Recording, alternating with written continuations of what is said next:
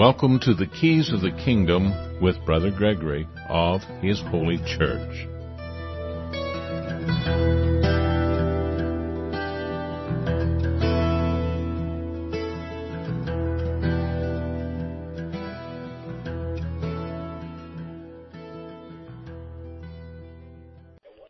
Well, welcome to Keys of the Kingdom. I'm Brother Gregory, and we're going to be talking about the Kingdom of God, and uh, I uh, we're going to followed through with some of our uh, examination of uh, ideological possession, uh, since it's such a problem since the beginning of man, is that we are possessed by the idea that we think something is right or correct or true, and then w- we need a great deal of external influence to get us to recognize the fact that what we believe to be true just isn't so. Been doing a lot of work this morning and for the last week uh, dealing with a conversation that uh, with other people trying to understand what their thinking actually is consisting of that uh, possesses them so that they cannot see the real truth. They have this ideology, this religious belief, this way of thinking, this assumption of what is true and what is not true. And if you present them contrary evidence, they cannot accept it because it would require a certain amount of humility, the fact that they have been deceived, that they have been incorrect over the the, the, the some years of their life or uh, a period of time, at least, that they are incorrect in their assumptions, and people just do not want to do that. They are, they are more, it is more important to them to feel right, to imagine that they're right, to believe that they're right, than to actually know the truth. They do not really want to know the truth. They want to know or think or feel that what they already know is true, and anything to the contrary to that is literally, they consider it an attack on themselves. And they're, it's like they are submerged under the water, and they, they, they cannot get their head above that, their head out of the sand. We have all these uh, metaphors like, uh, uh, you know, get their head out of something or other that they cannot see. And of course, Christ was talking about the same thing, the blind leading the blind, and you say you see, so therefore you remain blind. And there was lots of reference to the fact that uh, my sheep hear my voice, and those who are not my sheep do not hear my voice. They don't get it. They don't understand. And the problem, one of the big problems is, is that there's people out there calling themselves the preachers of God, the the church, the, you know, the uh, cr- they call themselves Christians, and they go out and espouse a ideology about Christianity that just ain't so, doesn't match up, doesn't fit with what is actually the historical record, which is the Scripture. As As faulty as Scripture may be, as faulty as the different translations of Scripture might be, as uh, varied as the copies that come down to us. At one time we only had a few copies. Now we have, you know, thousands of different sources of the biblical texts, and with thousands of, and upon thousands of different discrepancies. So which one do you accept? And of course a lot of people want to accept the King James Bible. And uh, one person wrote, King James changed the word ecclesia, which is the Greek word defined as called out assembly or congregation, to the word church. Comes from the Old English and German word pronounced kirke. In Scotland, it was kirk. Essentially, we made Christianity something it it's not. Ha, have to get back to our roots. Uh... That's what he says. We have to get back to our roots. The Word of God. Today's Christian communities look nothing like the book of Acts or any of the congregations in various regions and cultures throughout the New Testament. Well, that's true, except for, you know, how far do you want to take it? And this is one of the things about logical arguments or statements. And I was just talking to somebody from Sweden the other day, and they were talking about all the people in Sweden who have had debates with uh, with some of my family who have gone over there. And uh, they, one of the problems is the definition of words like socialism and capitalism. If you were to discuss that with them over there, they have different definitions than we have. Well, well, of course, they have a different language, but if you're going to speak in English, you need to use English definitions. And there is a definition of socialism, and there is a definition of capitalism that have been very consistent uh, for those terms since they were invented, because those are invented terms. And capitalism is not a political and economic system. Capitalism is simply a system that means that the means of production are held by individuals.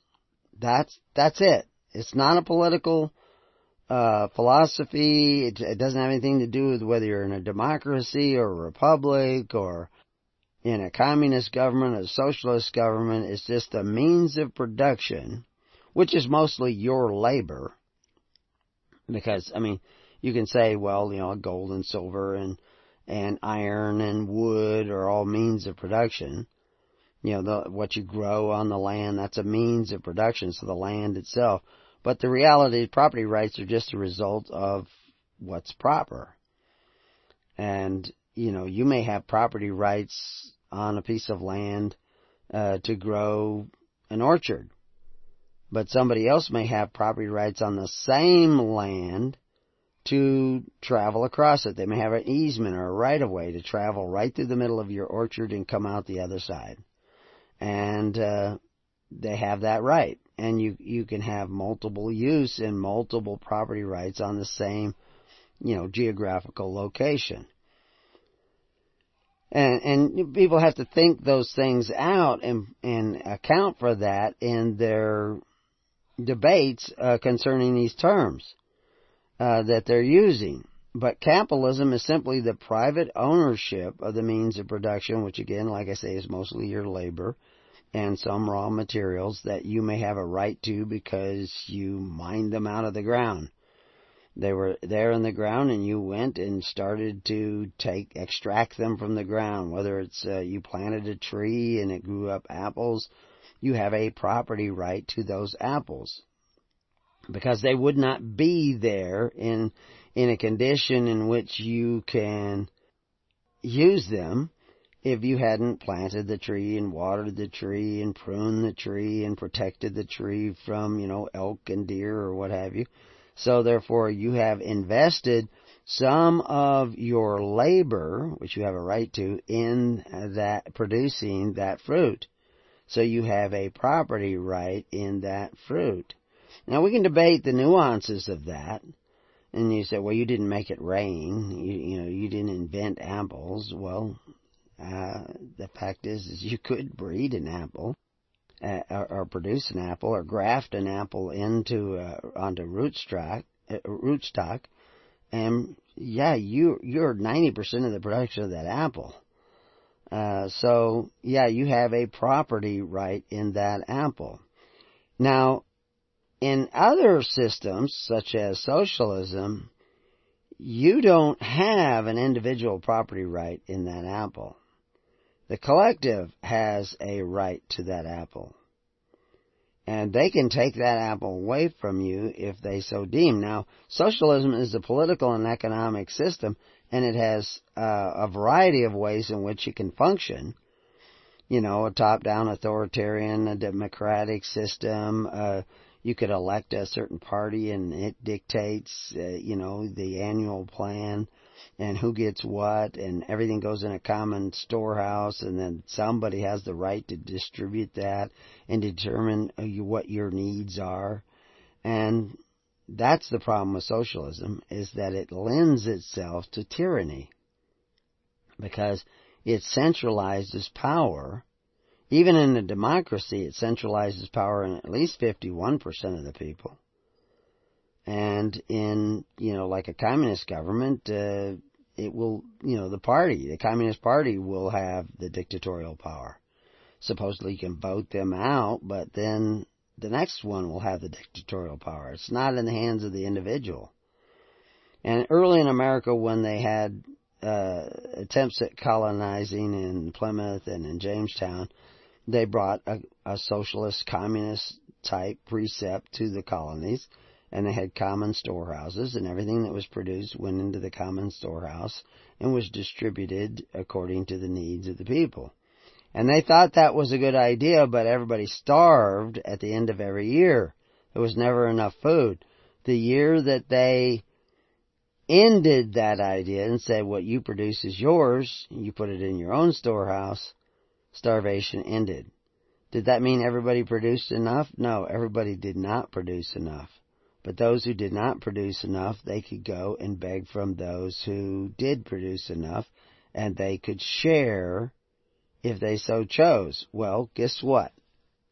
People started to work a little bit harder, because they knew they were going to have to depend upon their own resources. And those that didn't work hard enough, or maybe some sort of disaster took place, they had to come with hat in hand and ask for help. And that was humiliating. Well, humiliation is not necessarily bad. It, it cultivates a humble heart. And with that humble heart, they got to question, maybe I didn't work hard enough. Maybe I did not store my food well enough. Maybe I did. I could have done things better. And they did. The next year and the year after that, and there was a range of prosperity that took place in America that took place nowhere else in the world. And it wasn't, it was because of capitalism. And now capitalism in America seems to be having a lot of trouble, at least in the, the last few decades. But the reality is that that's not just capitalism. You have cronyism, corporatism. You have a great deal of socialism that has come in to America. Uh, you have a great many people who choose not to work because it's easier to be on uh, welfare than it is to go to work. So all these things come about and they uh, begin to change, but you have to define the terms. So it, the individual was talking about in the King James Bible, the word ecclesia, as if King James, uh, I don't know if they're referring to the actual guy King James or the King James Bible, because the Bible didn't really change something. People wrote down the word church instead of ecclesia. They translated the word ecclesia into church. He says it's defined as the called out assembly or congregation. What it actually means is it's the called-out assembly or called-out congregation. It isn't just an assembly. It isn't just a congregation. It's a called-out. That's what the word means, ecclesia. Now, they translated that into church. Well, there's nothing wrong with translating that into church as long as you define church as the called-out assembly or called-out congregation. But now if you define church as something else, it's a building, it's a hierarchical organization, well then it's something else. And then you have to take into consideration, we're talking about the ecclesia of Christ. Well, the ecclesia of Christ or the church of Christ has other parameters to define its existence that have been put in place by Jesus Christ. Such as, you know, now who did Jesus call out? Did he call out all the people? No, he called out his ministers, his little flock. And he, he put requirements on them. If you're going to be one of my disciples, you have to sell all you have and, uh, and follow me and do what I do. He was rich. He made himself poor. Sounds like they have to make themselves poor too. Uh, sounds like they have to own all things in common. Uh, because of the fact that uh, Jesus allowed, there were people giving funds to Jesus Christ, their substance. Some of the richest people in Judea were supporting Jesus' ministry. What was he doing with those funds? We know from the text that some of those funds went to take care of the poor and needy. And because of the oils that were being put on his feet, and someone complained, well, we could have sold that. They could have given us the oil. We could have sold that and put the money in the fund to help take care of the needy. So, you know, and, and that was a typical Essene approach, is that, you know, if they had oils, they, excess of anything, they would sell it so that they would have more funds to help, or they would turn it into something. Levites did that. If you gave, you were supposed to give to the Levites all the time at the feast, you were supposed to give them extra. And so if you came to the feast and you brought wheat, or you brought olive oil, or you brought aromatic oils, or whatever it was that you were going to bring to the feast as a gift, you would give a large portion of that to the Levites. The Levites in turn could take those commodities and turn them into other commodities that they had greater need of.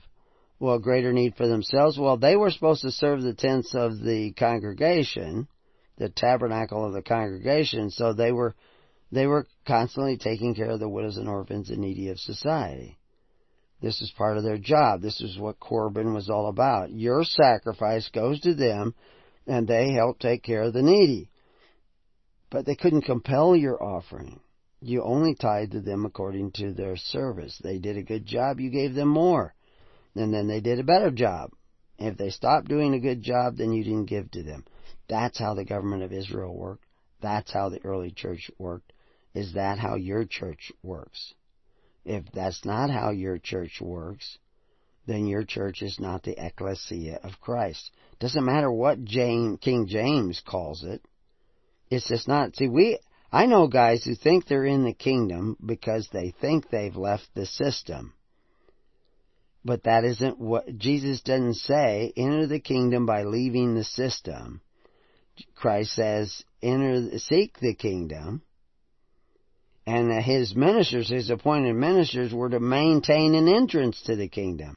And he also commanded his ministers to make the people sit down in the tens, hundreds, and thousands. Tens, fifties, hundreds, and thousands. And it says in companies. Symposia, which is a small group, in ranks of fifty and ranks of one hundred. He commanded them to do that, and then take care of one another with loaves and fishes or whatever it is that you have. So that's that's what the church is supposed to be doing, and a lot of other things besides. And people don't seem to get that. At least the people on this particular group that were discussing this didn't seem to get that.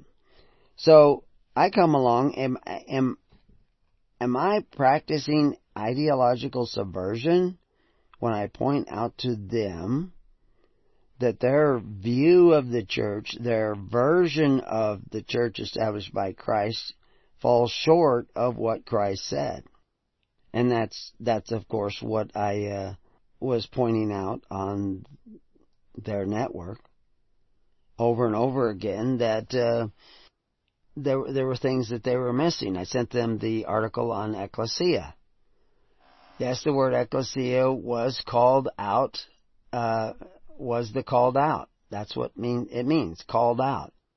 Uh, before Jesus uh, called out the apostles, uh, Moses had called out the Levites and uh, seventy, who were taken to the temple where the Holy Spirit was to bless them, and they were to help facilitate this temple of God before there was a stone temple. There, there was no stone temple at that time. It was just a tent, just a tabernacle. And Jesus also called out men, including a group of seventy, who he blessed with the Holy Spirit and sent out, and they did all kinds of things, and miracles showed up, and they were surprised.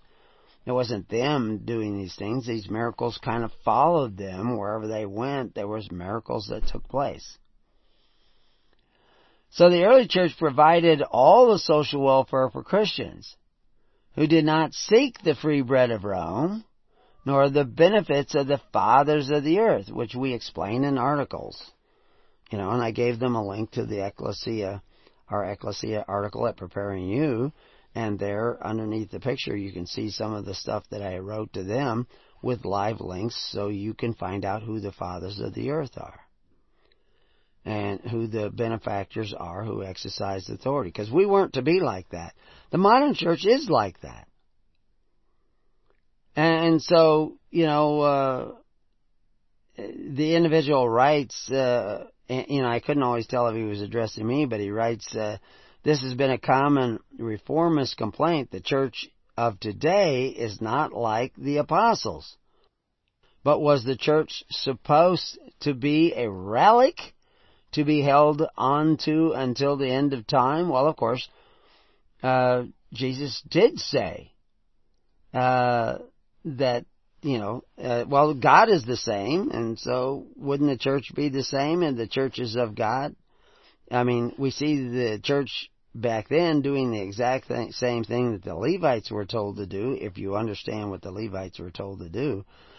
So, yeah, it should be the same. You talk about relic as if it's something you pulled off of the ocean floor and uh, that it has no meaning. Well, the church today has very little meaning. It's a feel-good uh, social institution that's supposed to make you feel good about what you're doing. If I point out the fact that you're not doing what the early church did, suddenly I'm the bad guy. Uh, he goes on to say, or was it necessarily something that had to exist in each area as a living body? Uh, he says, for uh, a Catholic at least, uh, continuity is found in the in belief and on an unbroken line of apostles, not in appearance. Well, actually, the Catholic Church's unbroken line of apostles doesn't fit. It's it's not unbroken. They may claim it's unbroken, but there are actually many Catholic uh, theologians who admit wholeheartedly that it is broken. I mean, even w- while I was alive, there were seven popes at one time, picked by the order of cardinals, because there was such splits in the church. There was this group and that group, and they were all picking different popes. You would know who they are uh, because they're not going to promote that, but they all existed at the same time, and literally they were legitimate popes, because they were picked by the cardinals, which is the way they do things.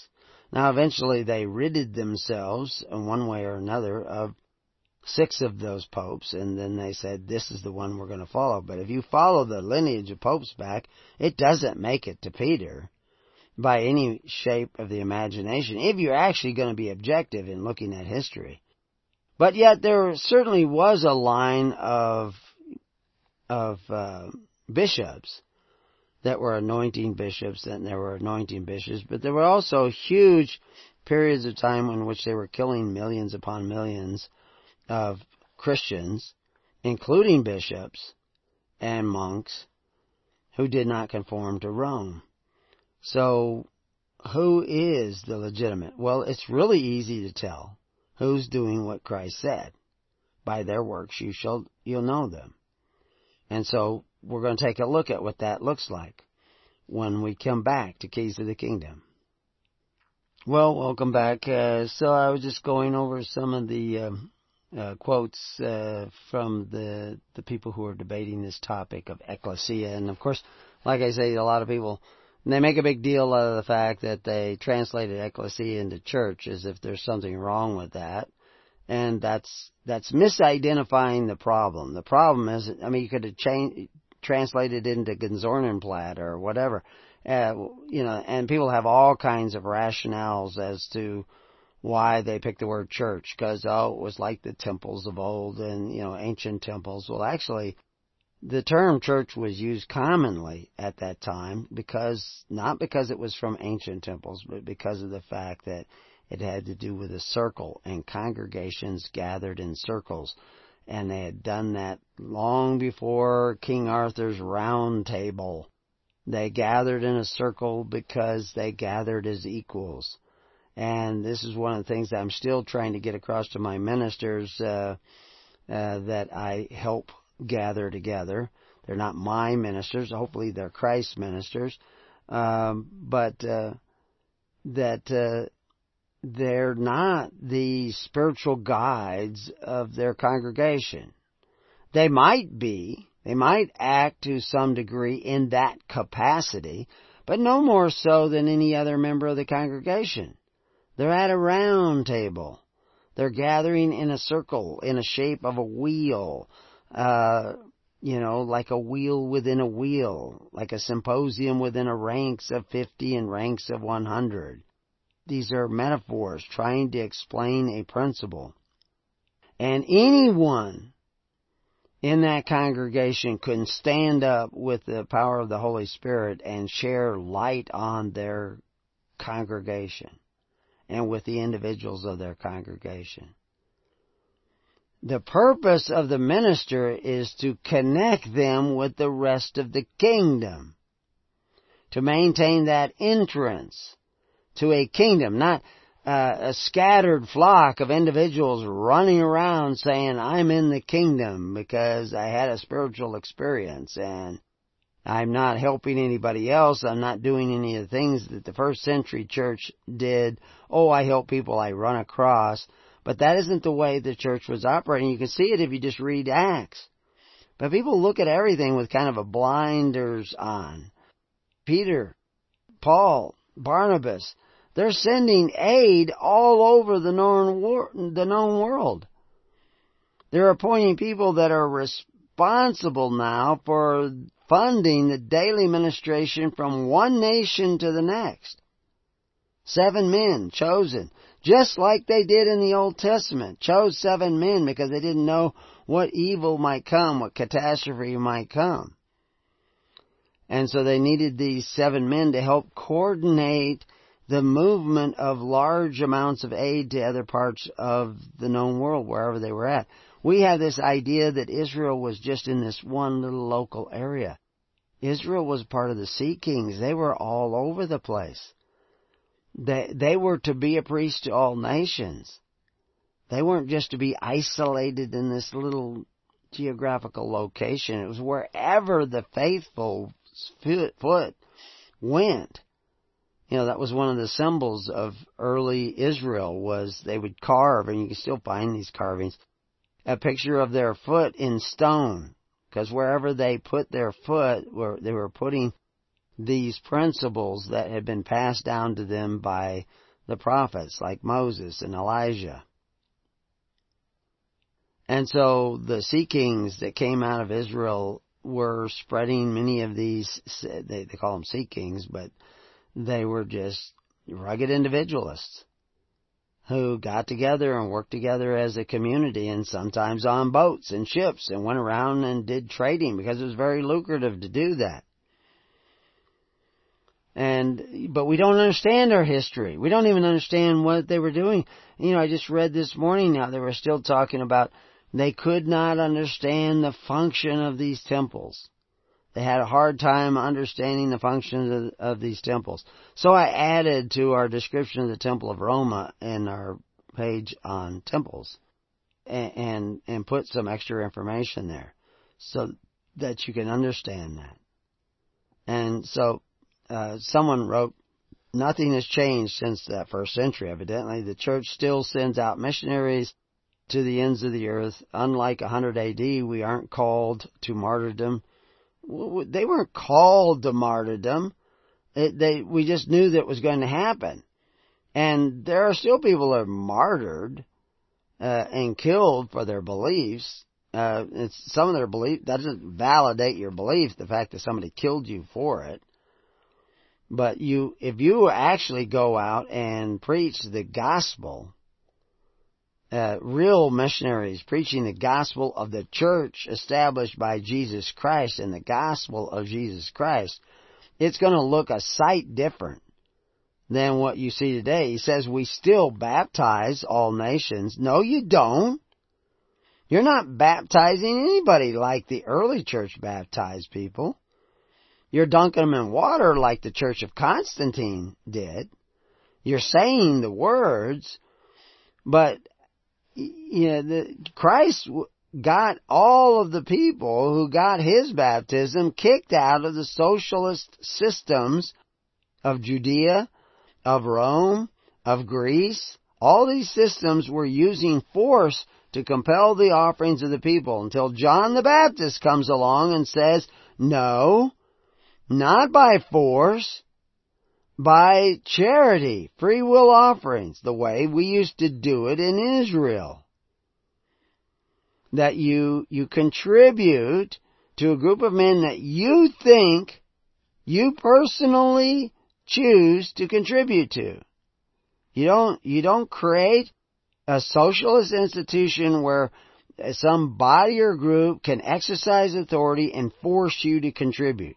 If you're doing that, you're not, if you're seeking to do that, if you're desiring to do that, if you're willing to be dependent upon such a system, you're not doing what Christ said. You're not seeking the kingdom of God and His righteousness. If you're not sitting down together to create a system based on charity instead of force, then you're not a Christian, because you're not following the directives of Christ. You may have gotten wet sometime or another, and somebody may have said magic words, and you may have even taken the name of the Lord in vain and said, I baptize you in the name of Jesus, uh, uh, of the Father and the Son and the Holy Ghost. You may have said those words, but you're taking them in vain if you're not striving and seeking to sit down in groups of tens, in ranks of fifty, in ranks of one hundred, in ranks of one thousand, in ranks of five thousand, and ten thousand people that are actually trying to live by faith, hope, and charity and the perfect law of liberty. If you do this so that you got a place to go on Sunday to tell you that you're saved because you believe in a fictional Jesus, then you're just playing religion. You're, you're not a Christian. And as a matter of fact, if you're promoting the idea of going to men who exercise authority to actually get the benefits that used to be handed out from house to house by the church, and now are handed out by governments who exercise authority, then you are not only not a Christian, not a part of the church established by Jesus Christ, you're an actual worker of iniquity.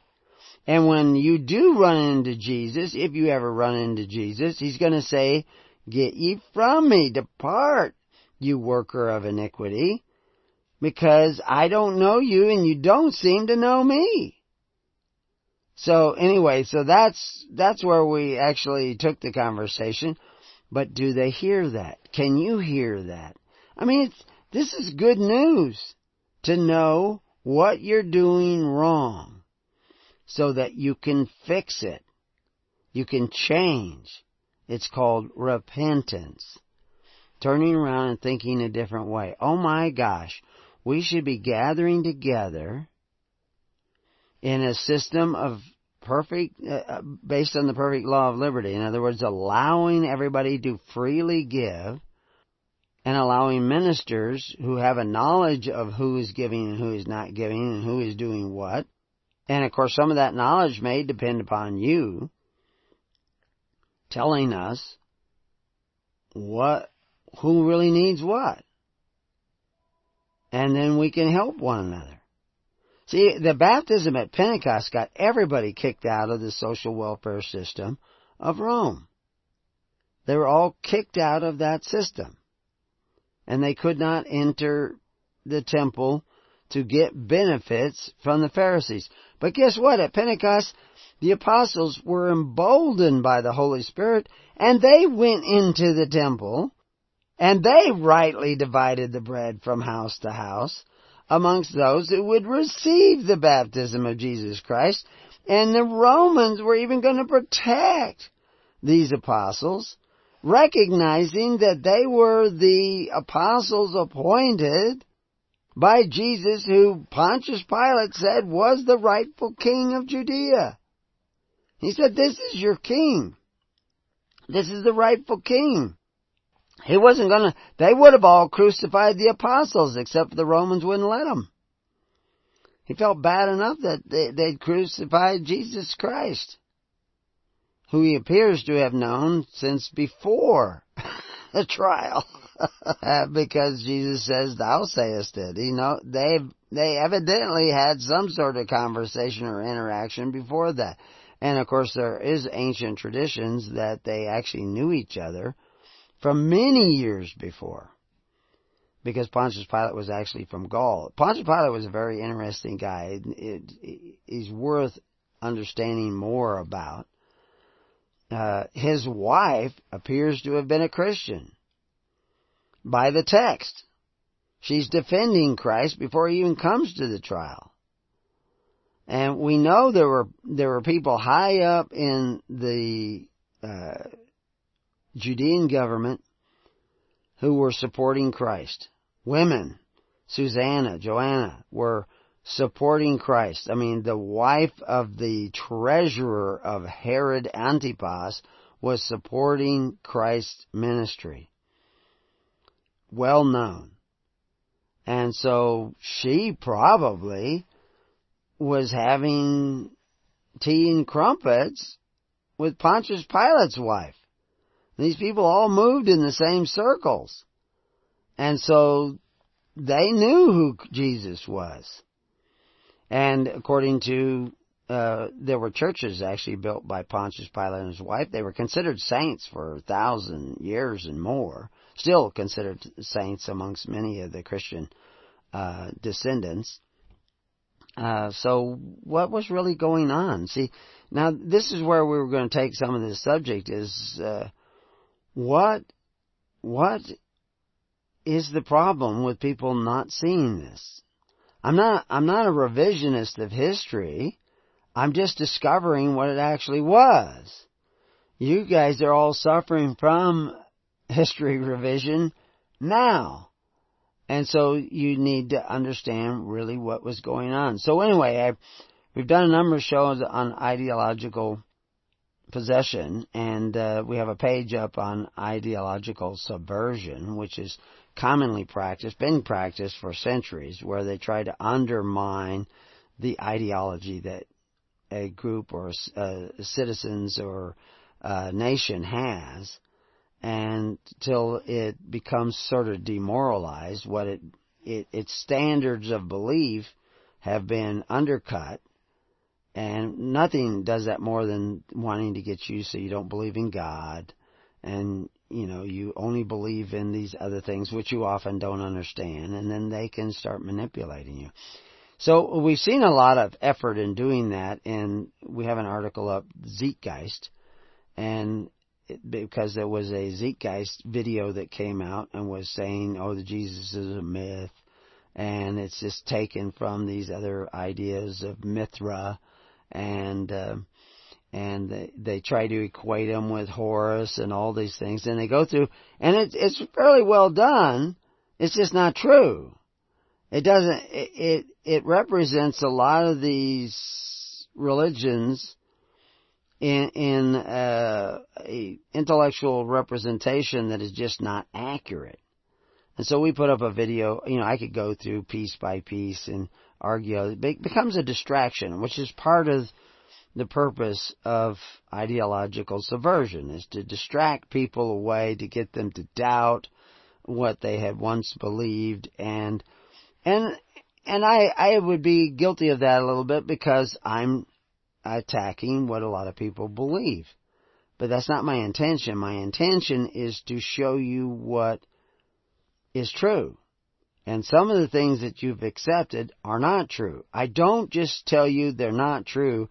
I offer you the truth in replacement of what is not true. So I'm not just casting you out where you have no belief, and then I can gobble you up with my ideology or my cult. Uh, and we'll get into that too, what a cult is. So anyway, I put that video up, and, you know, it's it's almost two hours long, hour and fifty-seven minutes long. But it, it goes through rather thoroughly, step by step, a lot of these things that the Zeitgeist video presented that just ain't so. It's just not true.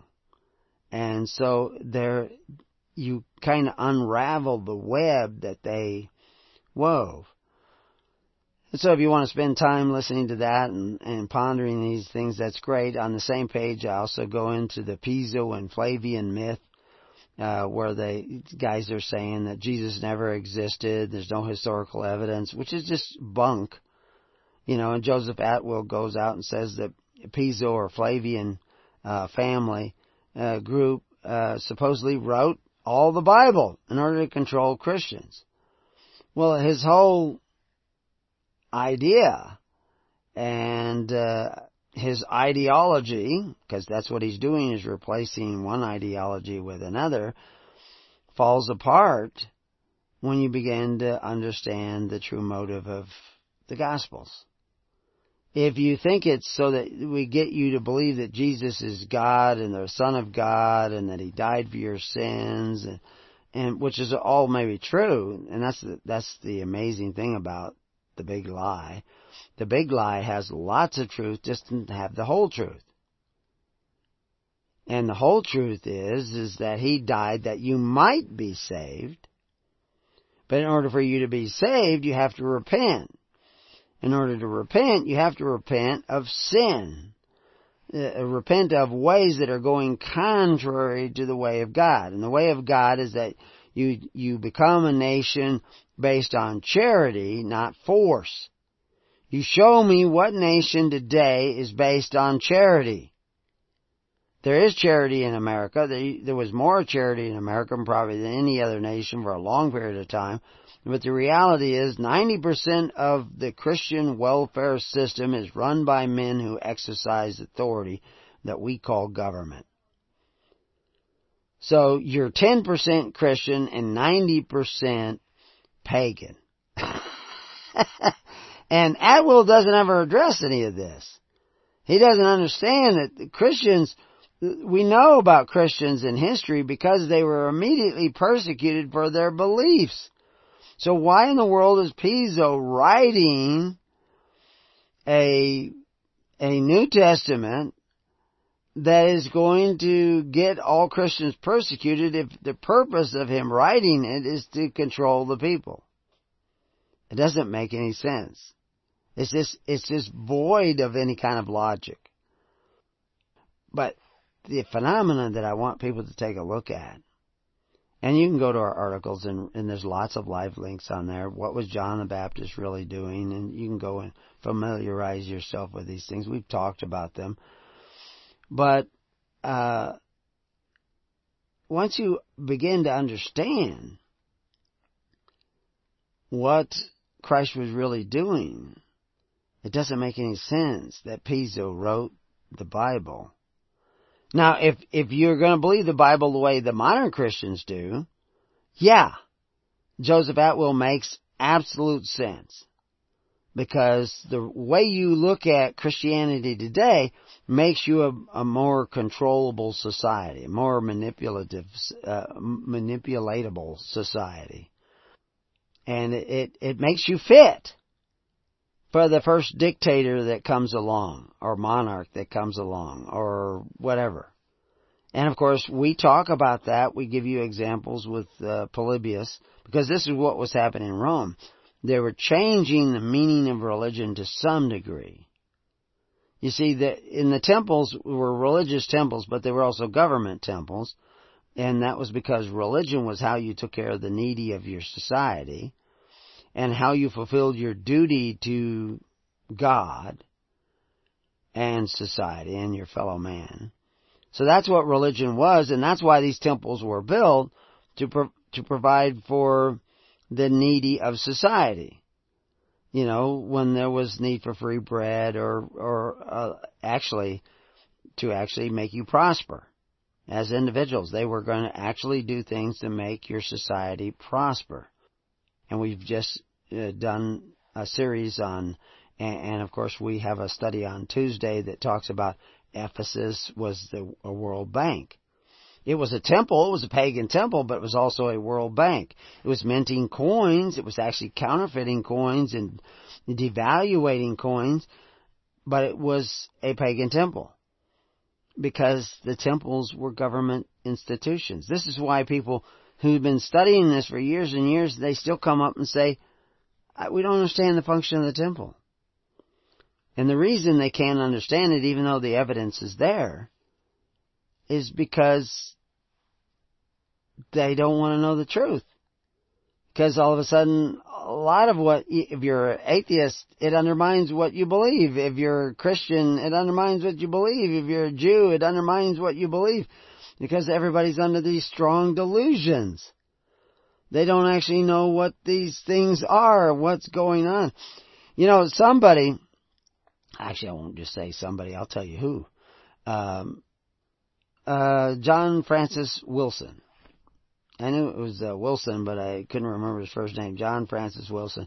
He wrote uh, Caesarea Philippi, uh, Bannius, the Lost City of Pan, by John Francis Wilson. Okay, so what did he write in that? He he wrote in that, there was a quote that he wrote in that, Herod's strategy in erecting this temple extended far beyond the symbolism represented by the structure itself. So the statues and the symbols of the structure, that's not really telling you what's going on.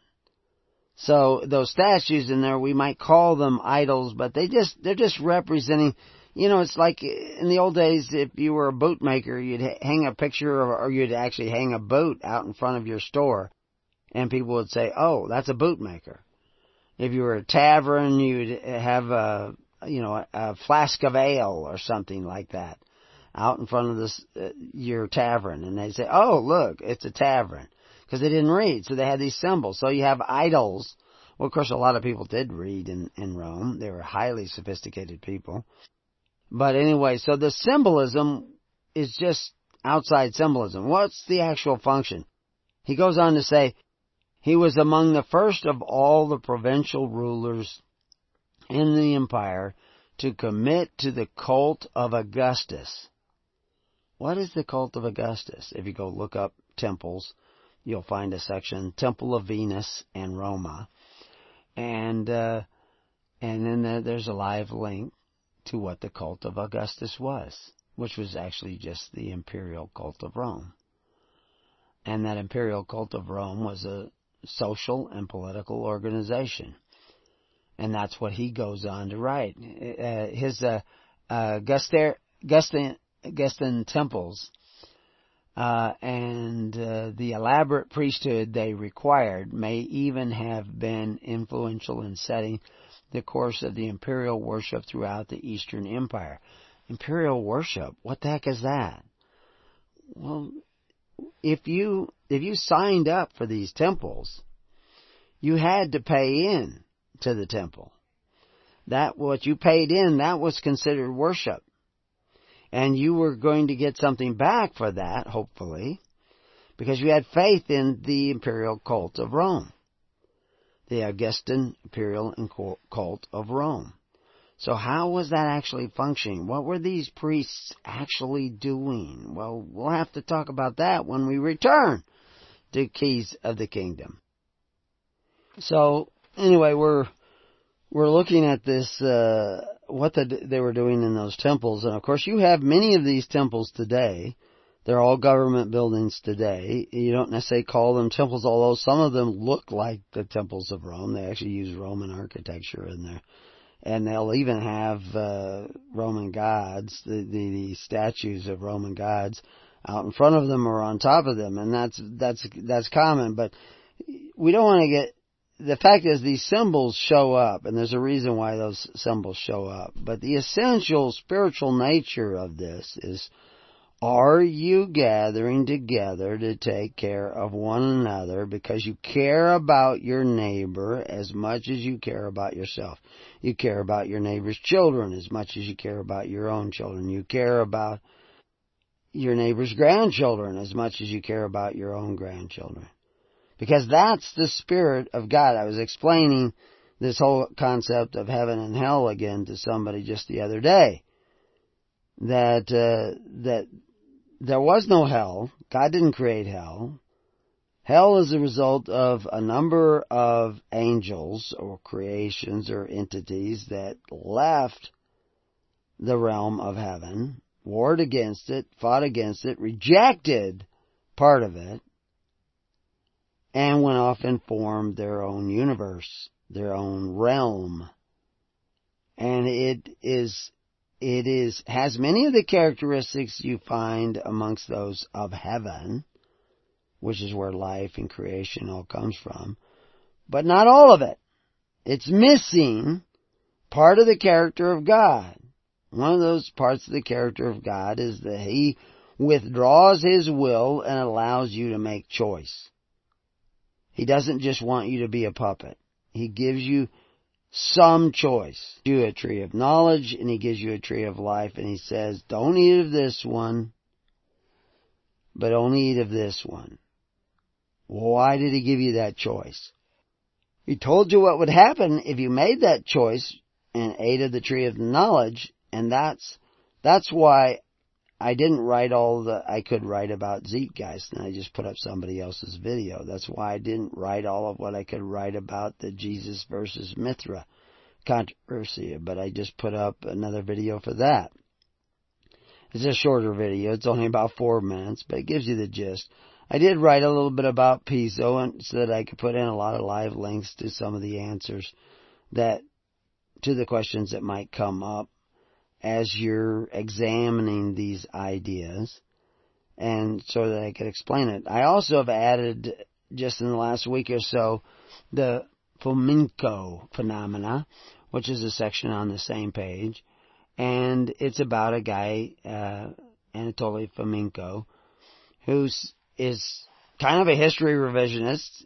He's saying that uh, most of what we know in history is just a product that has come along since around the fifteen hundreds, or at least no more than a thousand years ago, and it's all just, you know, he says that the real Christ lived, you know, like five hundred years ago. I can't remember. I mean, it's, it's but his books are selling millions. They're extremely popular. And yet it's it's the most outlandish uh, conclusions that he has made. And then you go through, and and I've uh, I've shared some links on the page. I think I've put the links in already uh, to people who have talked about what uh, Anatoly is missing and how he comes to these conclusions. Now, I agree that there's a great deal of history that has been tampered with. Uh, we've got articles up on how uh, uh, there was a concerted effort to change the way in which Americans view history. And, of course, there's always been a prejudice, you know, because to the victor gets to write the history, and so therefore he'll he'll tell his side of the story, and he'll he'll appear right. And um, and you don't really hear the other guy's side of the story, and so you have to do a little bit of digging to figure out really what was going on. But why, the question was really that I tried to bring up in this, and I'm not really finished with it, why was Anatoly so popular, and with whom? Well, he was very popular in Russia, but Russia had just undergone, you know, the collapse of the Soviet Union, uh, everything that they had been taught and and told how great they were was kind of now in question, because it was, Soviet Union was supposedly collapsing, and people needed something to replace that empty feeling that they were getting from the breakdown of their own political structures. And so Anatoly, when he writes, he kind of puts the Russian hordes back in the limelight, where the key to all history in the world. And the reality is, is there was a lot of stuff that was going on in early Russia. I mean, early, way back, twelve hundred, thirteen hundred, that has, and, and even farther back than that, that is not well recorded. And at least it's not well known, because European history has kind of followed, you know, Rome. We know there were civilizations at the time of Rome that were highly successful, actually defeated Roman armies down to the last man sometimes, um, with uh, with almost impunity. And so even though Rome was a great influential society, it was not the only society on the earth. There were vast tracts of land and areas that had people in them that could muster an army to destroy the Roman legions. What were they doing? Well, we know very little about that, or at least the average historian who doesn't take some uh, effort to take a look. But when you take a look at anything, you take a look with the eyes in your own head. And the eyes in your own head are governed by your own prejudices. So how can you know the whole truth?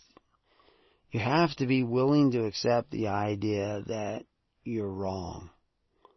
You know, and on the same page, I go into a section on the Zealot, and I've done a number of radio programs. The Zealot is a book written by uh, uh, Reza uh, Aslan, and, and he's he's really a pretty smart guy, and he knows a lot. You know, he's a professor of he's a Muslim, uh, but uh, you know his view on uh, on um, Muslims and Muhammad are actually very objective. Uh, he just doesn't understand Christ. Uh, he knows a lot of stuff, but he put, takes the pieces of the puzzle and puts together and comes up with a theory that Jesus was a zealot. And Jesus was not a zealot. Uh, although I can see some of his arguments. But anyway, I, I, I've got at least three hours of audio up. Um, actually, it looks like I've got at least four hours of audio up. Uh, going through his book and going through some of his conclusions and everything. Even though I admire the guy, I think he's wrong about these conclusions. And even though I think he's right about a lot of things, uh, he, he puts the pieces together wrong because he's not willing to see or just hasn't seen all the pieces of the puzzle. But he actually is an individual. He may not be far from the kingdom, so I don't want to be too critical of him. But anyway, you can go listen to those audios. It's all on our Zeitgeist page. And you can find that at Preparing You. But uh, I also wanted to talk to you about this imperial cult of Rome. A cult, you know, I mean, we have a whole page on cults, and you can go read that. We have recordings on cults. Cults are usually something you can't get out of, or they, they very try very hard to keep you from getting out of. They also want control over your finances so that they they can take funds from you at will. And that's a cult. Well, that's what government is. you're you're a member of a particular government. You can get benefits from that government, and they'll help you out, but they also want control of your money. And they've got it. And this is one of the things that I wrote, um, trying to get across to these guys who are debating this whole idea of um, ecclesia uh, versus the word church. But there's absolutely no problem with the word church if you define it correctly. And that's the problem, is they haven't defined it correctly. So they have this strange conclusion as to what, that they actually think that they're Christians. And, and, and they're not. They're not Christians. They're not following Christ.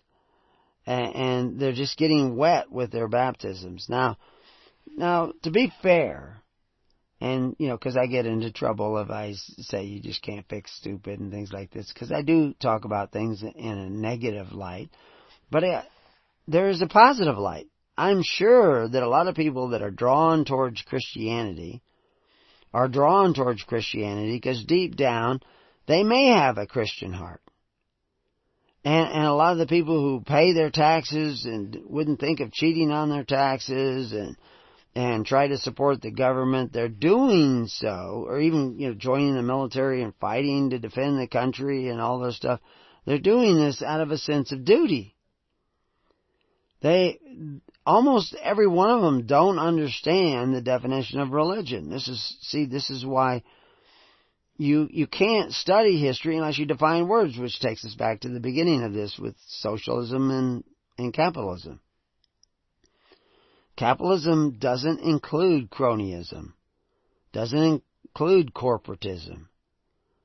The, the capitalism you're experiencing may include those things, but the definition in its purest sense just means that what you produce is yours. That's it. If you invest in, in making an orchard, that's your orchard. You have a right to what your labor. If I come in and start picking your apples, I'm picking your labor. I'm stealing the products of your labor. I'm violating the property rights of your labor. Now, if I'm starving, and if I don't pick this apple and eat it, I'm going to die.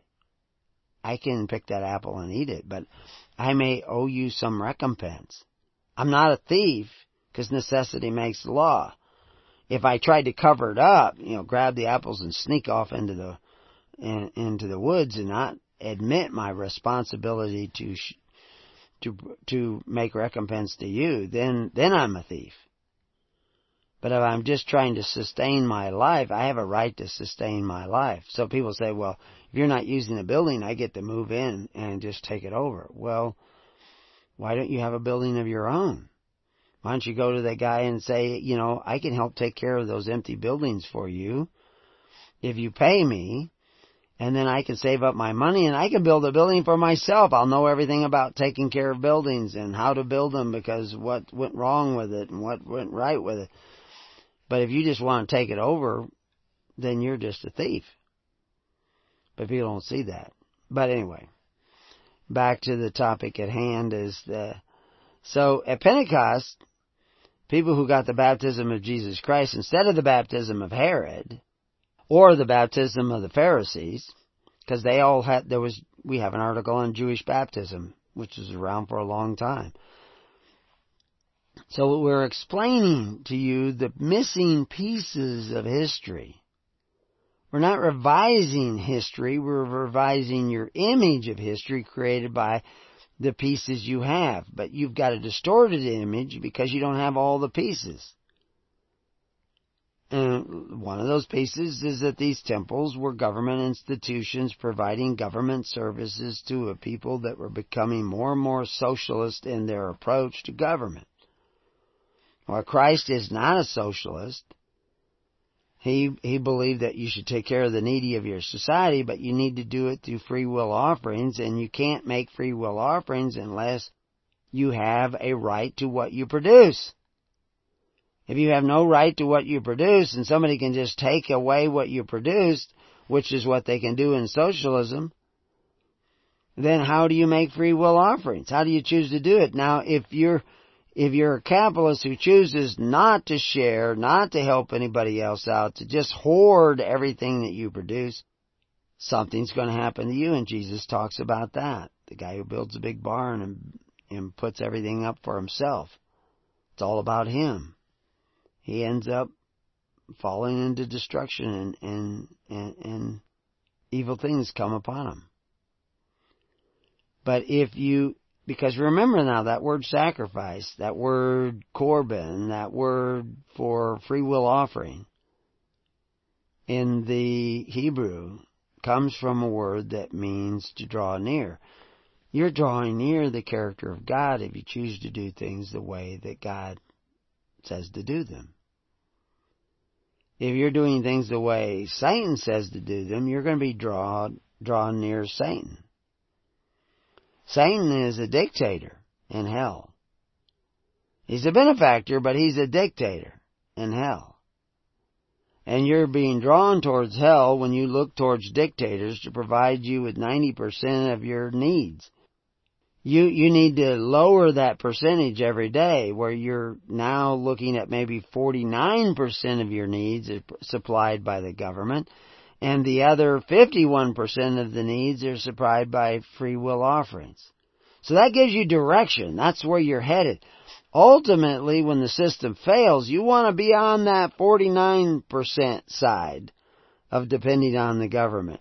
Actually, the closer you are to zero dependence upon the government, the better off you are. I mean, the, the end of the world could come, the end of the system of things could come, and you would hardly even notice.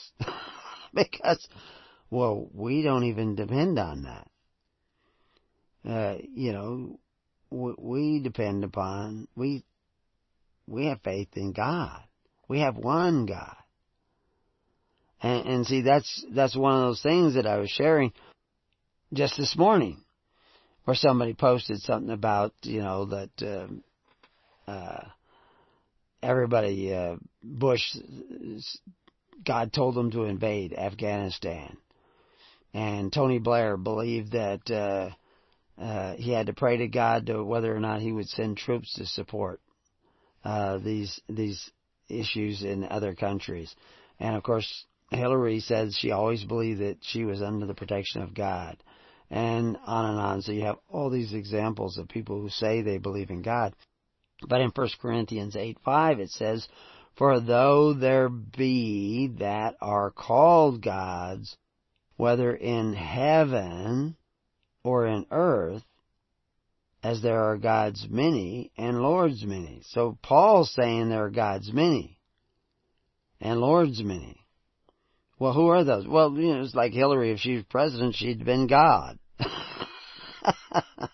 To, from a certain point of view, she'd be the ruling judge. She'd be appointing Supreme Court justices, et cetera.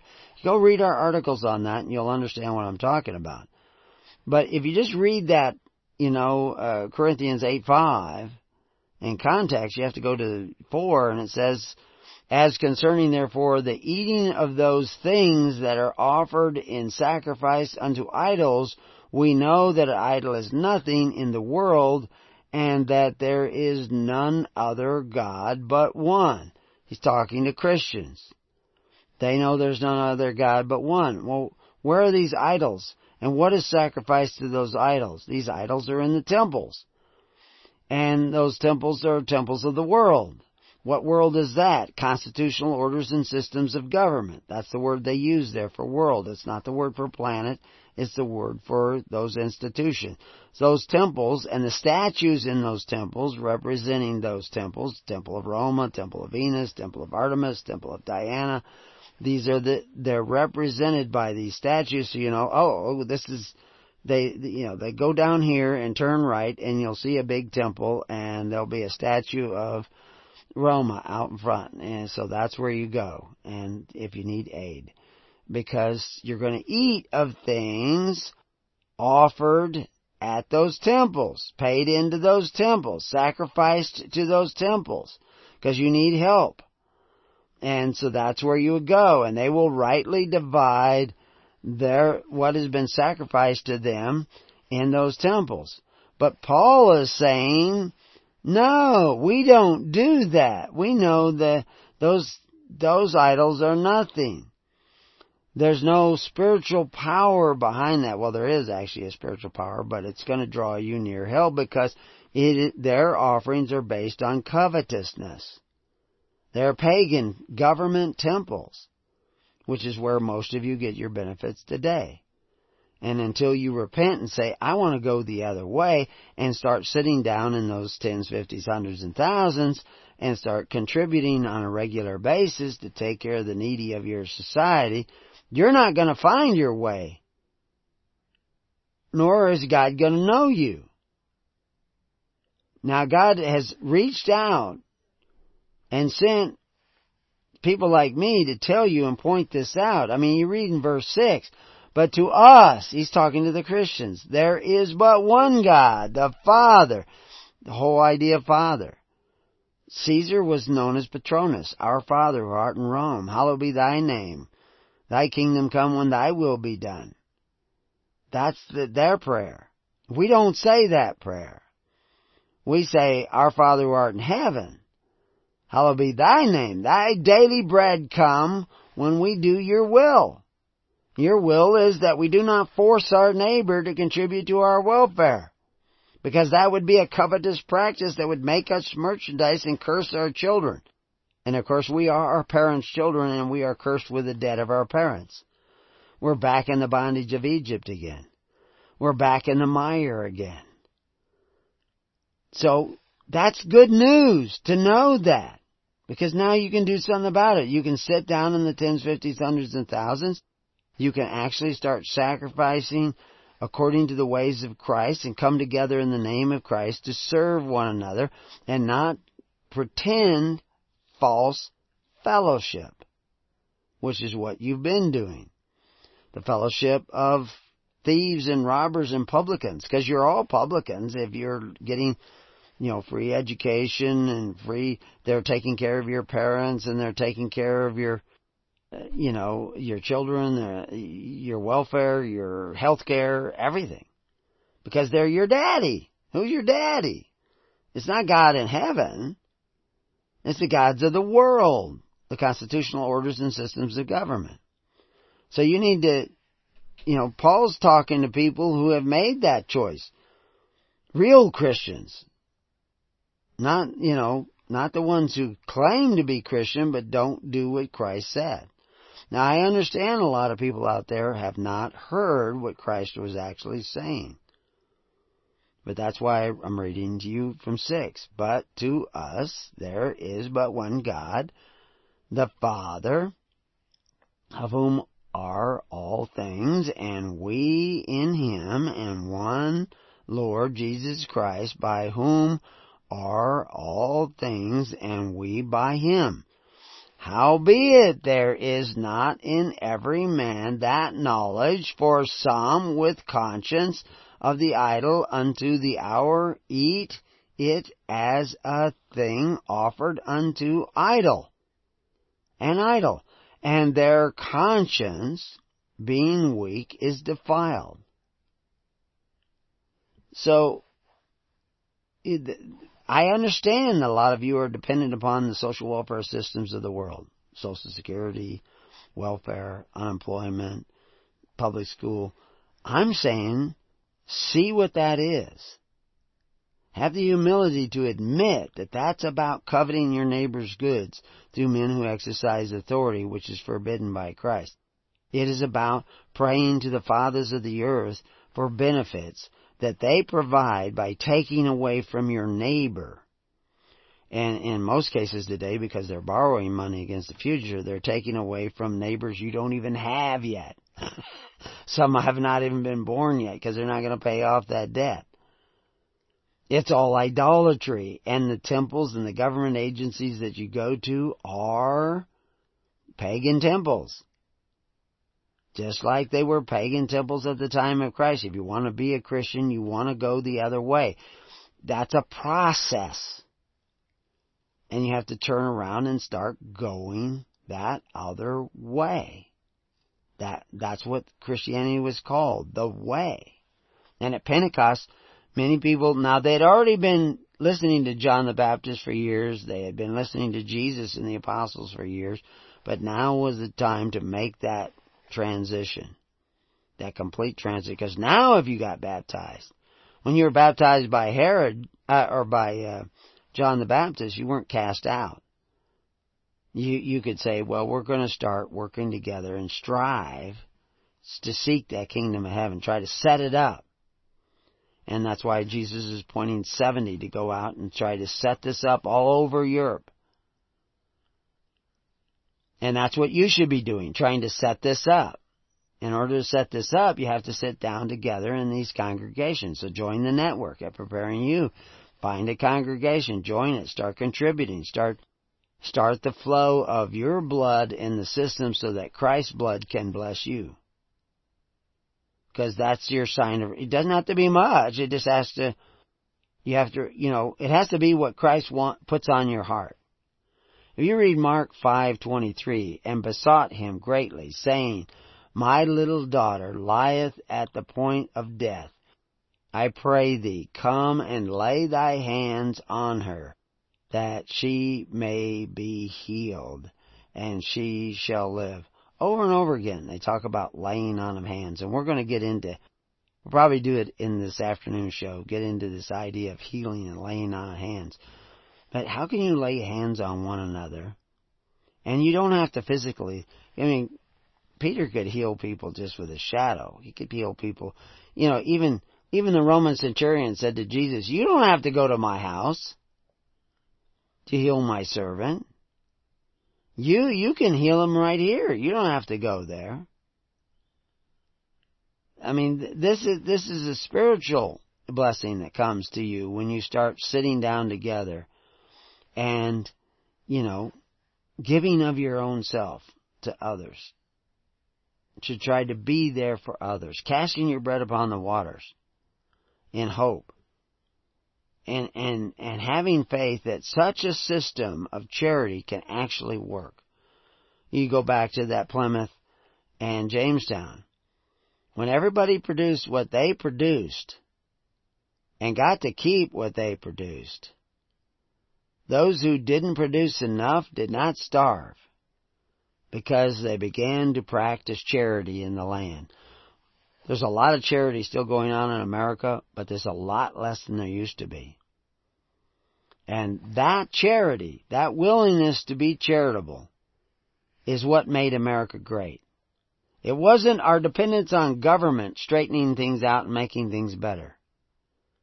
It was dependent upon us repenting and taking care of one another, because we began to care about one another. That's what will make America great. That's what made the early Christians great. And that's what the world does not want you to see. And those who keep you from seeing it are workers of iniquity. And that's not what we're trying to do. We're trying to open your eyes and w- awaken you to the way. We'll be back to Keys to the Kingdom. Welcome back to Keys of the Kingdom. So, anyway, we looked a little bit at uh, this idea of Ecclesia, and we have a page up on Ecclesia, which has been improved a little bit. And we looked at the idea of Zeitgeist and the Piso and the uh, Christ Mithra myth, uh, flamenco, and totally flamenco, and the phenomena of the fact that uh, somebody who comes along with an absolute total revisionist of history, where suddenly Christ didn't even exist. This was all somebody who existed in the fifteen hundreds who was this king, and he's got all these charts and everything. He's got uh, at least seven volumes, maybe eight volumes now, and he is selling millions of books. And so uh, he's making a lot of money, uh, which is fine. I guess that's capitalism. So that's a great thing. Uh, but the reality is, is why are people so anxious for that? And of course, it, because we need the sense of being right or having, being validated. And, and the Russians were kind of un, invalidated by the, the failures of the Soviet Union and the breakup of the Soviet Union. And so this gave them a sense of validation. Now, if you step back from that, and look at yourselves, and look at your own society. This people need this validation. I mean, Black Lives Matter, White Lives Matter. Uh, everybody needs a certain amount of validation, and uh, everybody was so sure that uh, you know Hillary was going to win, no chance on earth of Trump winning, and he and, and he suddenly won, and the and the people just fall completely apart because they're ideology gave them validation, and suddenly their ideology didn't win, and they can't. That made them even more vulnerable than ever. Uh, somebody was asking the question on the network, you know, that you know we we strive, we struggle to to go this other way, and it can all be taken away by an army overnight, you know, by by um, fanatics overnight. Or, or, you know, crazy people in their own society taken away overnight. And we see this in, you know, in lots of cultures in Europe and South Africa and, uh, and the invasion of the immigrant who brings in another culture. Uh, but they eat at your cult. They eat at your table, your government table, but they want to bring in their own culture that is separate from that. And they want you to fund their system. And you're doing it because you don't even understand what you're doing. You're not Christians. You become more and more. We don't have to build a wall. If we were our walls, like in the Peloponnesian War, they tell about that society where Athens was trying to loan them money to build a wall around their cities. And they said, we are our walls. And they actually survived, took a great toll during the Peloponnesian Wars, but they survived the Peloponnesian Wars without a wall. And uh, and you see that independence flowing down to their culture, and they were they were some of the first people to accept Christianity in in, in Greece because of the fact that they had that rugged individualism, that independence, which is still alive in America. But it's suffering, it's ill, it's sick, it's uh, It's become degenerate because of the fact that we've become accustomed to living at the expense of others. As Polybius warned us two thousand years ago, but they don't teach you Polybius in your public schools anymore. They don't, they don't tell you what he said.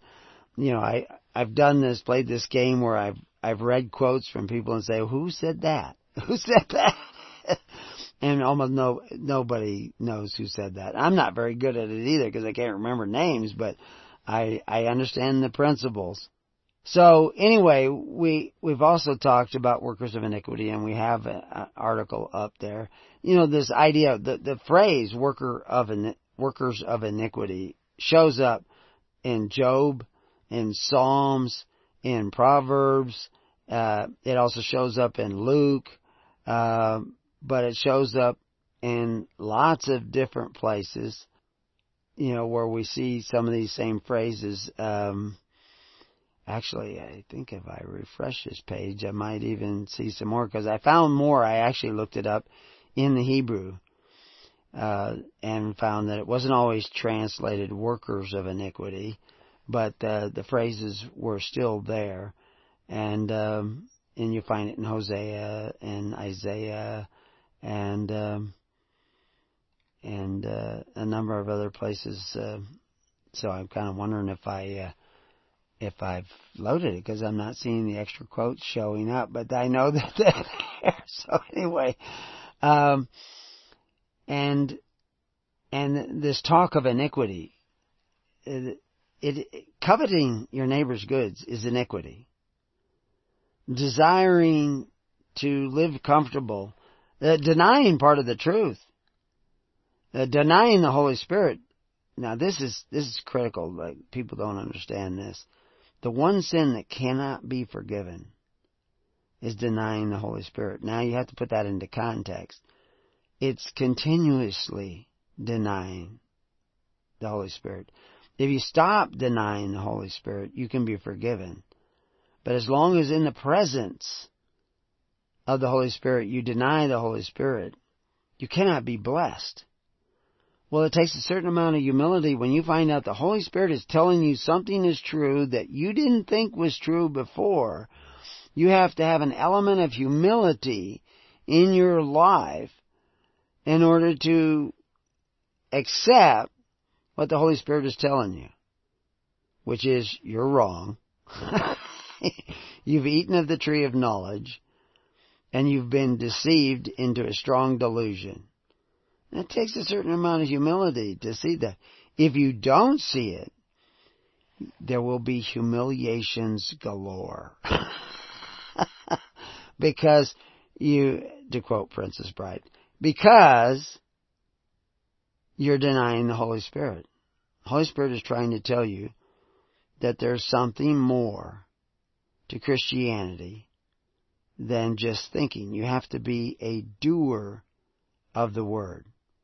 And that takes us to the Hebrew word for worker. You see, the, the word you find there in the Hebrew, workers of iniquity, uh, is uh, pal, uh, which is, um, well, it ends in the letter lamad, which is the word for your hand, if you've followed our teachings on Hebrew. It's ian lamad. It is, it is putting the action. And that's why Jesus says you have to be a doer of the word. You can't just be a hearer only. You can't just say, Lord, Lord. You have to be a doer of the word. Not that you're going to earn salvation, but if you're not putting that action into, you know, the, the, that, that spiritual understanding into action, you're not going to receive the grace. You have to put it into action. And when you, when you're putting it into action, your heart is beating. Blood is flowing in your own veins. And as long as that blood is flowing in your veins and you're putting some sort of action into reality, then that's your blood doing that. Because if your heart's not beating, you're not going to put anything into action. You're going to, all action's going to stop. You're going to drop dead.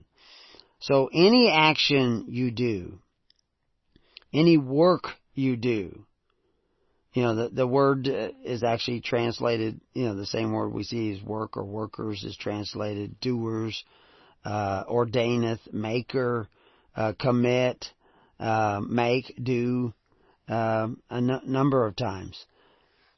When you're doing, that is your blood sacrifice.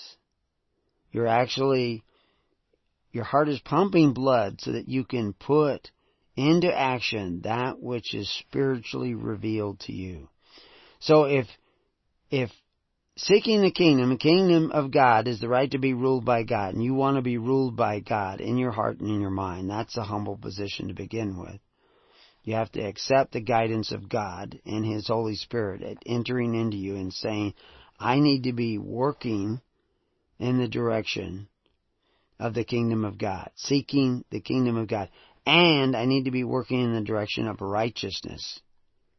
My my loyalty is not to some church organization. My loyalty is to what is right. And of course you can you can compromise that by oaths and applications, which is why we wrote the book Covenants of the Gods. But you do not get closer to the kingdom of God by not being friends with the unrighteous mammon. If you're in the mammon, you owe the tax, pay the tax. If you, if you will die without the benefit, okay, take the benefit. I don't want you to die. Pick the apple.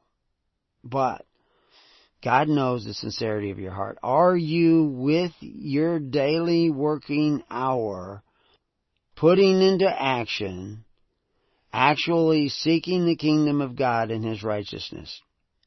Because when you put that into action, with the movement of your hand, with the typing of your fingers, with the with the uh, sweat of your brow, and you can, that action can come in the form of money, uh, goods, services, anything. Because mo- the money you earned is just representation of all those heartbeats that took place while you were earning that money. So, you know, we actually had somebody who believed that, oh, you didn't have to tithe unless you had agricultural production.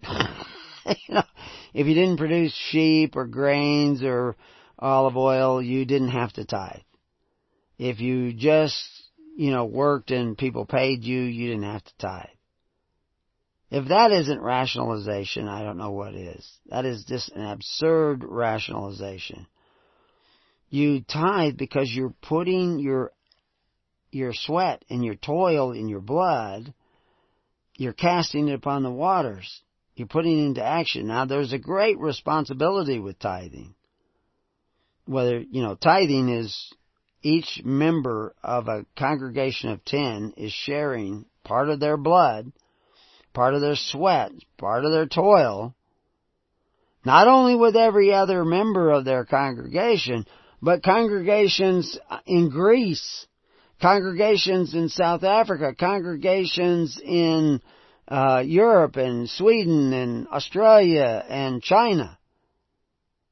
They're casting their bread upon the waters. They're, they're trying to make the message of the gospel, the real gospel, which was accepted by people who are willing to live by faith, hope, and charity in the perfect law of liberty. We're not going to eat of those idols, those temples of the fathers of the earth that exercised authority one over the other. They wanted to move towards a system that was entirely dependent upon free will offerings, the perfect law of liberty. That's the kingdom of God. And if you're not working and striving and sweating and toiling and sacrificing in that direction, to whatever degree God puts upon your heart, and to whomever, whatever minister, if you think Joe Olstein is leading people to the kingdom of God and His righteousness, then give to Joe Olstein. If you think Billy Graham is leading people to the kingdom of God for the living at hand, then give to Billy Graham, or I guess you have to give to his son now. Then do it. Uh, but whoever you see who's actually preaching the full gospel of Jesus Christ, who who wants to submerge people not just in water like John the Baptist, but submerge people in the spirit of forgiveness and giving. Why is forgiveness so important? It's, I mean, I, I was actually contemplating this this week when I was out on the desert. Forgiveness is absent. If we want to get into the healing, you got to have forgiveness. You know, I, I heard somebody who became you know, a, uh, a massage therapist. My daughter studied to be a massage therapist for a while, and she now she's not she's not doing that. And uh, it, she had a knack for it. Because uh, she could just touch somebody and she would feel the pain in that person, and that person's pain would be instantly relieved. But she would feel their pain. And there was a, a massage therapist who, she said, you know, when taking all her courses, they got into Reiki, and they talked about, you know, Japanese massage, uh, Reiki, and uh, and. He talked about chakras and everything, and she goes, oh, well, it's just part of the course, and so she learned it and everything, but she didn't believe in any of it. And then one day she touched a patient to to do massage therapy on him, and her heart started palpitating, started to, like, skip beats. And she took her hands off, and it stopped. And she put her hands back in a certain place, and it started again. And that person's heart was an irregular heartbeat. They had a problem, and they knew they had the problem, but when she touched them, she felt the problem in her. And she realized there's something to this. And she said it took her six months before she could say words like chakra without laughing, because she just didn't, but she believed that there's something to it, and there's something, is something to it. But of course you mentioned chakra or kundalini or any of these things, and people immediately, oh, that's new age, oh, that's demonic and all this stuff. It can be. And this is, this is my point, is that you're going to be laying hands on other people. You need the power of the Holy Spirit fully in you to protect you, or you're going to pick up their garbage. And so you, you need the power of the Holy Spirit. Well, how do you draw near the power of the Holy Spirit? Well, forgiveness is a huge part of it. You have to forgive all those people that taught you the lies and the half-truths of religion that got you to be a worker of iniquity. You have to forgive them. You have to love them. You have to care about them. You have to be willing to put your actions uh, into service for them. Because Christ came to serve everyone in hopes that they might be saved. That needs to be your spirit too. You can't do that unless you forgive everybody who's wronged you, deceived you, fooled you, misled you, betrayed you. If you can't stay married to the same woman or the same husband, that's a problem. You say, oh, but I, I've, I'm developing a relationship with this other person. I got to go off with that other person because they offer me something I'm not getting from my present spouse.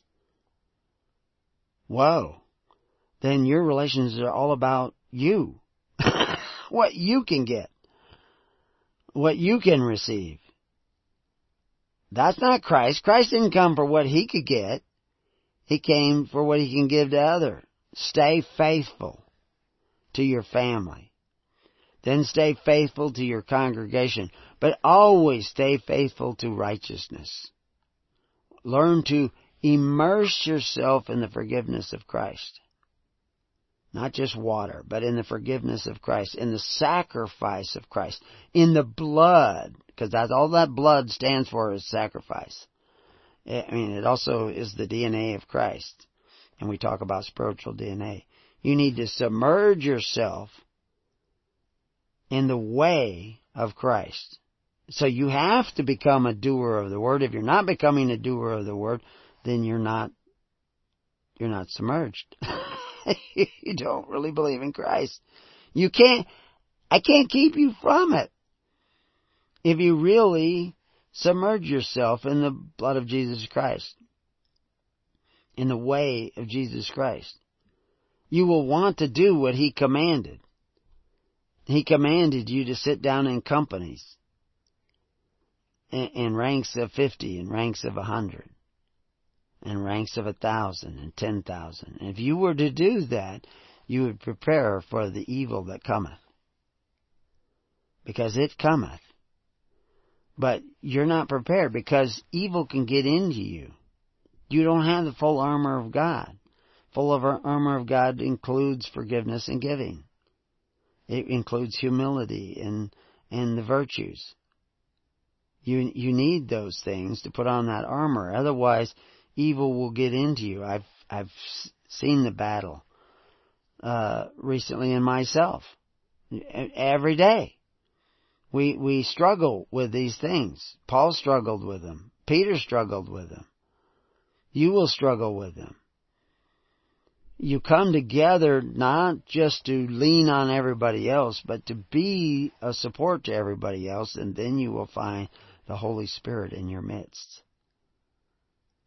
And that will give you your strength. That will give you your protection. And that will give you the power to heal. It's, you never really have the power to heal,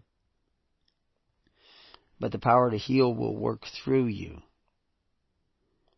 If you have the power to heal, you will lose it when you heal.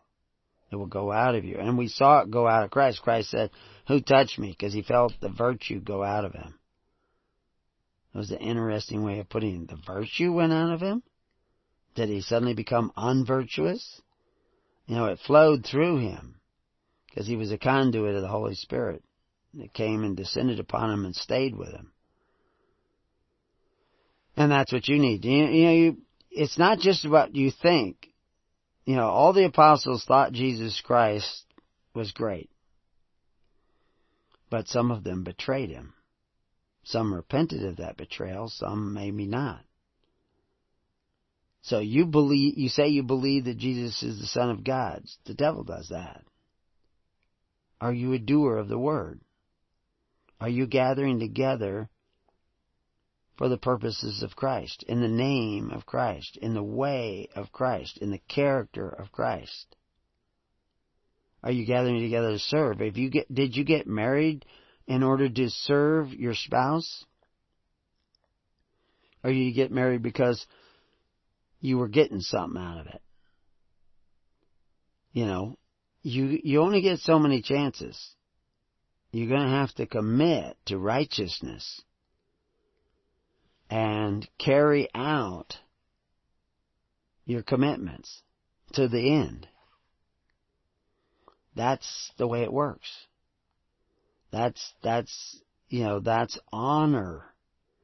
You have parents. Are you taking care of your parents? Uh, or are you letting somebody else do it and you do no more ought for your parents? It's a constant struggle to find out, and, but again, you know, I didn't go into it, but we we have a page on meditation. I've been doing a lot of study about autoimmune diseases, and that's it's more rampant.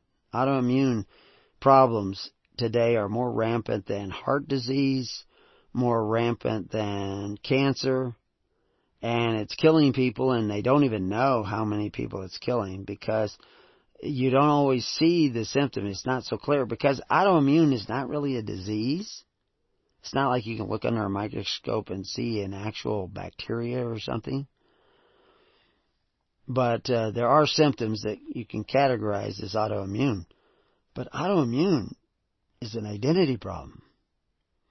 Your immune system does not know who you are and what's in you. Now, there's a lot of, a lot of things going on. We don't have time to get into all of it. But meditation on almost every case where people have overcome autoimmune problems, meditation was considered by them a key factor in overcoming it. Now, there's actual physical problems, leaky gut and and um, biological reactions to certain substances, and there's a lot of toxins out there. And like I say, food and all food is toxic. Uh, so, the, but your body can adjust to it, but things can interfere with your body adjusting to it. I mean, there are people been, you know, saints who have been held in prisons and fed garbage, uh, and they actually, their health prospered. And uh, they did well. They've been lost at sea and were able to drink the seawater. And you could actually see, that this is the reports, is that the water around the boat where he sat became clear and did not taste salty to anybody else in the boat. And they were able to drink of the water, and they stayed in the boat for a long time, drinking the water around them in the ocean, because the salt moved away from the boat. So, now, maybe that's not true, but that's the story. So the reality is, is the miracles are there waiting for you to repent and seek the kingdom of God and His righteousness with your whole heart, mind, and soul. And in order to do that, you must come together according to the command of Christ. Till then, peace on your house, and may God be with you. God bless.